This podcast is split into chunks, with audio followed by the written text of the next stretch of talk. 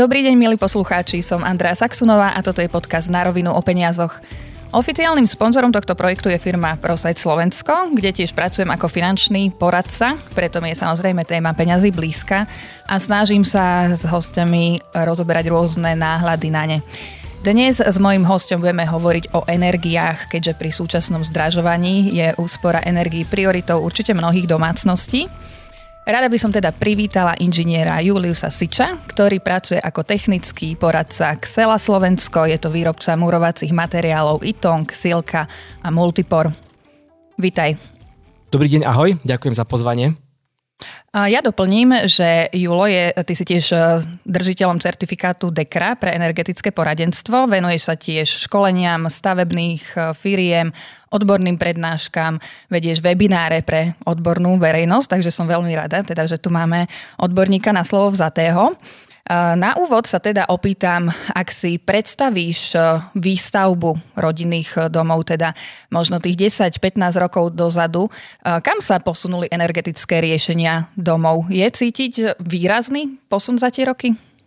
Ďakujem. Veľmi dobrá otázka na úvod. Presne tento rok, roku 2023, je vlastne 15. výročie, odkedy vyhláška certifikuje energetické certifikáty rodinných domov. To znamená vyhláška z roku 2008 a tak už máme skúsenosti radovo x tisíc rodinných domov, ktoré sme riešili v roku 2008 a za toto obdobie sa zhruba trikrát zmenila norma, to znamená sa väčšinou teda sprísňovala a to v rokoch 2013, 2016 a 2021 a väčšinou tie kroky eh, medzi tými rokmi boli práve také dvojnásobné, eh, by som povedal, úspory, dvojnásobno, dvojnásobné úspory pri energetike rodinných domov a mm, ľudia to väčšinou akceptovali a je aj výhoda to, že posledné roky majú naozaj výber v rámci technológií alebo v rámci výberu materiálu, takže tie stavby sa naozaj posunuli a radovo oproti roku 2008 dneska sú úsporné možno na nejakej jednej tretine alebo jednej štvrtine pôvodných energií. Uh-huh. Ja sa hneď chytím toho, že hovoríš, že výber je skutočne veľký teda pri výstavbe sa určite dajú zvoliť drahšie, ale aj lacnejšie alternatívy. Chcem sa opýtať pri tých lacnejších už hneď na začiatku. Nedobehne to neskôr stavebníka, ak nezainvestuje vlastne na začiatku? Myslím tým, či tie lacnejšie alternatívy nie sú také, že krátko zrake. Stále myslím z hľadiska na, dajme tomu, tých energetických úspor. Mm-hmm. Či to je cítiť, či preplatí na energiách neskôr, lebo si vybral niečo lacnejšie. Častá otázka od zákazníkov, ako si vybrať alebo ako určovať podľa ceny to, že či to je kvalitný alebo nekvalitný materiál. Uh, ja a mnoho iných odborníkov hovoríme jedno, že uh, ísť po cene alebo po kvalite sa oplatí tam, kde sú tie materiály zabudované v stavbe. To znamená také tie základné od typu základov, obodové murivá, strechy, stropy, uh, čiastočne aj izolácie, lebo sú zabudované v rámci stavby, určite okná alebo výplňové konštrukcie. A do týchto konštrukcií sa oplatí naozaj zainvestovať a vtedy máte aj taký dlhoročný e, dlhoročnú úsporu energii e, v rámci stavebníctva. A pokiaľ by som mal nižší budget alebo by som riešil e, to, že čo s cenou v rámci stavebníctva, tak možno, že by som pri tých nezabudovaných, priamo nezabudovaných materiálov riešil cenu to sú napríklad vybavenia budov typu nábytky alebo nejaké konštrukcie, ktoré sú už doplňujúce. A každopádne to môžu byť aj technológie, alebo napríklad e, systém vykurovania alebo systém prípravy teplej vody viem stále vymeniť ten zdroj, to znamená ten kotol alebo to tepelné čerpadlo. Takže tam by som už možno, že s cenou trošku manipuloval. Veľmi dôležité je e, dať si čas a energiu na to, aby už pri projekte sme toto vedeli, pretože už pri projekte mm-hmm. s projektantom, keď rozprávam, viem, či mám budget nejaký uzavretý alebo naozaj otvorený na viaceré smery. Uh-huh. Keďže sa bavíme na rovinu o peniazoch, e, spomínaš, že mimo tých zabudovaných nejakých e, záležitostí, ktoré sa už asi ťažko budú meniť alebo veľmi komplikovane, tak e, sa dajú niektoré alternatívy využiť aj neskôr. A teraz z hľadiska ceny sa pýtam. Všetko sa zdražuje. Je možné, že aj tieto všelijaké tie inovácie energetické sa budú ale zdražovať, že možno potom to ten človek preplatí, alebo je to skôr tým spôsobom, že keď to prišlo, bolo to nové, tak to stálo veľa a postupne potom tá cena klesne. Ako to je v prípade týchto energetických záležitostí? Pomenovala si to veľmi presne. Vždy tá nová technológia, ktorá príde na trh, ktorá tu ešte nebola, tak väčšinou má nejakú vyššiu cenu kvôli tomu, že ešte nemáme v tom nejakú prax, respektíve to, že nie je v tom nejaká záruka toho, že či to bude naozaj fungovať tak, ako to je vymyslené. Každopádne doplním to, že naozaj tie zabudované veci, ktoré som spomínal, sú už v dnešnej dobe a technologicky, by som povedal, na svojom strope, na tom tope v finále. Mm-hmm. Nemá význam už doizolovať budovy pol metrov alebo nejakou väčšou izoláciou na fasade alebo dať tam okna štvorskla, peckla, aby boli ešte izolačnejšie, ale význam má použiť tú novú technológiu a práve to, čo si spomínala, že uh, príklad napríklad tepelného čerpadla alebo rekuperácie, ktoré je na trhu rádovo možno teraz desiatý rok, tak sú na tretinovej cene oproti tomu, čo boli pred desiatimi rokmi uh-huh. a hlavne sú účinnosťou na o mnoho vyššom percente. Ne, nepoviem teraz presné percento, ale naozaj to je ten smer, ktorý uh, sa oplatil počkať Uh-huh. A dnes si už viete aj za strednú cenu alebo nejakú rozumnú cenu spraviť na, alebo kúpiť uh, do objektu naozaj kvalitnú technológiu. Takže tam ten uh, pomer cena výkon naozaj je v prospech tých, uh-huh. toho veku, toho, toho zariadenia. Čiže pokiaľ si niečo klient uh, nevie dovoliť hneď, tak sú veci, s ktorými vie počkať a Určite. možno teoreticky neskôr to bude aj za Spraviť napríklad lacnejšie. prípravu na stavbe, mhm. nejaké, uh-huh. my to voláme, že čakačky alebo nejaké čakacie prvky, uh-huh. kde všetku prípravu pre technológiu pripravím v hrubej stavbe alebo v stavbe stavbe a neskôr za 5, 6, 7 rokov doplním to už tou danou technológiou, keď mám všetko pripravené. Uh-huh, super. Uh, presuniem sa k téme, ktorú um, riešime vlastne denne, my obchodníci. Vybavujeme s klientami hypotéky a v poslednej dobe asi rok alebo dva sme svedkom toho, že banky ponúkajú napríklad výhodnejšie úrokové sádzby klientom, ktorí kupujú nehnuteľnosť, ak má táto nehnuteľnosť energetický certifikát. Zvyčajne teda je tam podmienka, že musí byť ten najtop A0 alebo A1. Vieš nám povedať o tých energetických certifikátoch bližšie, aké nároky musí ten dom alebo byť splňať, aby tento vysoký certifikát získal a niečo k tomu, kto to vystavuje, koľko táto mm-hmm. služba stojí.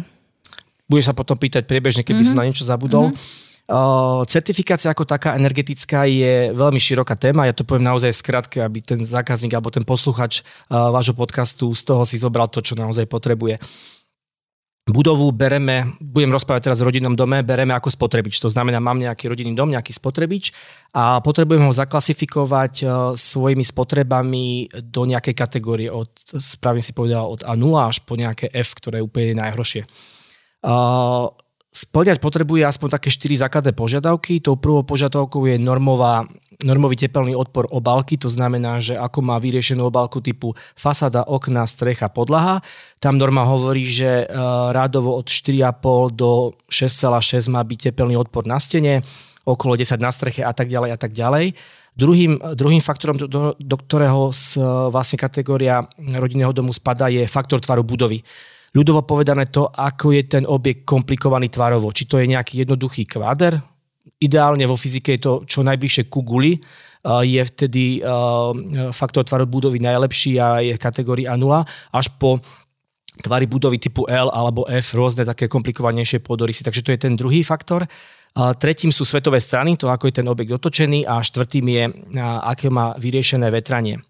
Tu treba stále prichádzať k tomu, že ten dom má byť postavený racionálne, to znamená uh, mať vyvážené zaizolovanie fasády, okien, strechy, podlahy, aby niečo nebolo predimenzované na úkor niečoho iného.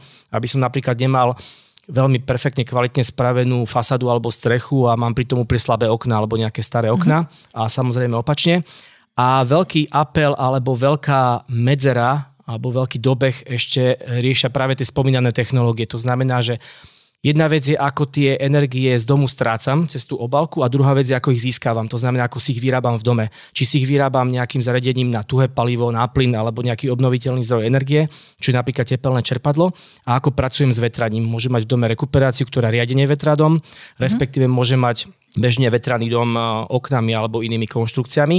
A toto celé dokopy dáva vlastne ako keby spotrebič, to znamená na jednej strane strácam energiu, na druhej strane ju vyrábam a čím menej energie potrebujem vyrobiť pre ten dom, ktorý ju málo stráca, tým je ten dom kategorizovaný vlastne v tej vyššej kategórii, v tomto prípade A0. Preto rozumiem tomu, že banky inšpirujú alebo motivujú zákazníkov, aby mali aj po finančnej stránke dom v kategórii A0 aby bol úsporný, aby aj jeho životnosť vlastne a efektivita využívania životnosti toho domu bola čo najdlhšia pre tú banku. Uh-huh. Čo v tom prípade, keď už dom stojí, klient kupuje jednoducho dom, ktorý má, dajme tomu, 10-15 rokov a teraz vie, že mohol by mať lepšiu úrokovú sadzbu, ak by ten dom mal ten energetický certifikát.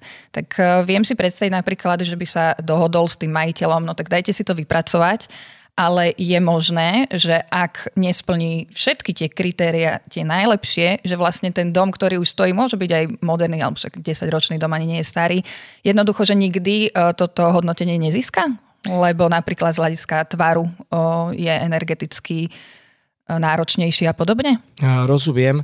V podstate na Slovensku to funguje tak, že to, do akej kategórii bude spadať ten rodinný dom, riešia samozrejme projektanti v tom svojom projekte. U nás funguje to, že je teplotechnické posúdenie stavby ešte k stavebnému povoleniu. Tam už vidíte, či budete mať dom v kategórii A0, respektíve horšie, čo vlastne povinnosť je A0.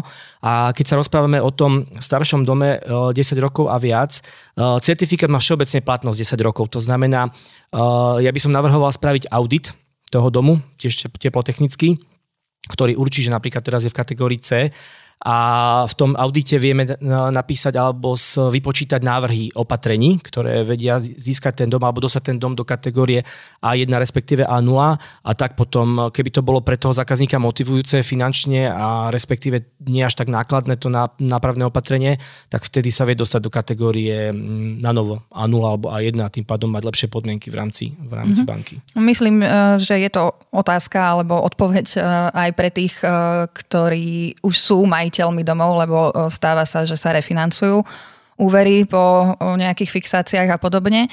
A pri tých úrokových sadzbách, kde sú teraz, tak určite každé 0,1 alebo 0,2% pomôže. Čiže je to možno aj taká rada pre tých, čo by rozmýšľali si niečo takéto dať urobiť. A teda smerujem mm. aj otázku, že kto no, vystavuje takéto certifikáty? V podstate na Slovenskej komore stavebných inžinierov nájdete mm, odborne spôsobilé osoby, naša spoločnosť vlastne aj cez externé firmy uh, má tieto odborne spôsobilé osoby. To sú, my tomu voláme, že potrebujete mať pečiatku na tú, na tú mm-hmm. spôsobilosť. A v prípade rodinných domov sú to vlastne dve pečiatky. Je to teplná ochrana budov a druhá pečiatka je vlastne uh, technické zariadenie a vykurovanie budov. A títo odborníci vám vedia vlastne spraviť energetický certifikát uh, budovy rodinného domu najčastejšie. Čiže je to niečo podobné, ako keď sa dáva znalecký posudok vypracovať ku hypotéke. Takisto je to nejaký znalec s pečiatkou, príde, pozrie, vypracuje. Uh, vieš odhadnúť, koľko stojí takáto služba? My vieme napríklad, koľko stoja znalecké posudky, koľko stoja na byt, na domy. Uh, tu nás sú nejaké kategórie? Teraz sme v roku 23, aby to bolo aktuálne možno aj pre poslucháčov, ktorí to, tento podcast budú počúvať v roku 24, 25, 26.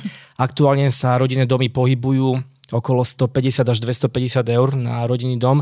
Záleží veľmi od toho tvaru budovy, od toho, aký je veľký, lebo rodinný dom môže byť aj malý bungalov uh-huh. a môže to byť aj naozaj štvorpodlažná budova s výťahom, lebo aj také prípady sme mali. Ale toto je takéto cenové rozpätie od tých 150 do 250 eur za rodinný dom. Uh-huh. Čiže takto sa s tým dá rátať náklad navyše, dajme tomu ku znaleckému. Tak. Nadviažem stále na túto tému, ktorú máme a síce, že od oktobra 2022 prebieha takisto obnova rodinných domov v rámci oficiálny názov Plánu obnovy a odolnosti Slovenskej republiky. Viem, že je možné získať príspevok na obnovu rodinných domov. Mohol by si nám povedať viac o tomto projekte? Zase veľmi obšidná téma, ale môžem všetkých poslucháčov vlastne nasmerovať na stránky obnovdom.sk. Je to stránka, ktorú zaviedla Slovenská agentúra životného prostredia. Je to typická výzva, typický fond, ktorých už bolo mm, veľmi veľakrát za posledných 10 rokov, ale za mňa je to jeden z takých najvýznamnejších pre tých bežných zákazníkov mm, fondová výzva. Dom rodinný by mal byť starší ako rok 2013, to znamená všetky domy rodinné pred rokom 2013 postavené a skolaudované. Zákazník by tam mal mať trvalý pobyt a mal byť samozrejme aspoň čiastočným vlastníkom tejto nehnuteľnosti. A ide o to, aby sa staršie rodinné domy tak ako sme spomínali v tých predchádzajúcich otázkach, trošku energeticky vylepšili. To znamená, aby sa im opravila napríklad obálka budovy, ktorú často spomínam, čo je vlastne zateplenie fasády, výmena okien, respektíve doteplenie strechy, doteplenie podlahy alebo stropu pivnice. Alebo nejaké mm, riešenie technológie, to znamená výmena vykurovacieho zariadenia, kotla a podobne. Pokiaľ by tieto úspory starý stav versus nový stav získali aspoň 30% úspory a viac, tak vie zákazník, respektíve klient získať spätné prefinancovanie 60% nákladov. Tieto náklady stanovuje benchmark, ktorý je na stránkach obnobdom.sk a, a zároveň je to vlastne 60% nákladov týchto, týchto cien a je to maximálne do výšky 14 tisíc eur. To znamená, že radovo, keby zainvestovali do rekonštrukcie okolo 23,5-24 tisíc eur a uznali by im všetky tieto náklady, tak im vedia preplatiť až do výšky 14 tisíc eur maximálne. Respektíve, keby tieto úspory boli vyššie ako 60%, čo už je taká veľká rekonštrukcia, to už je také, že kombinácia fasáda okna so strechou, výmena vykurovania, napríklad e, použitie nejaké aspoň lokálnej rekuperácie, tak je to až do výšky 19 tisíc eur, ale zase 60% nákladov oprávnených, ktoré vlastne táto slovenská agentúra životného prostredia uh, napísala alebo stanovila.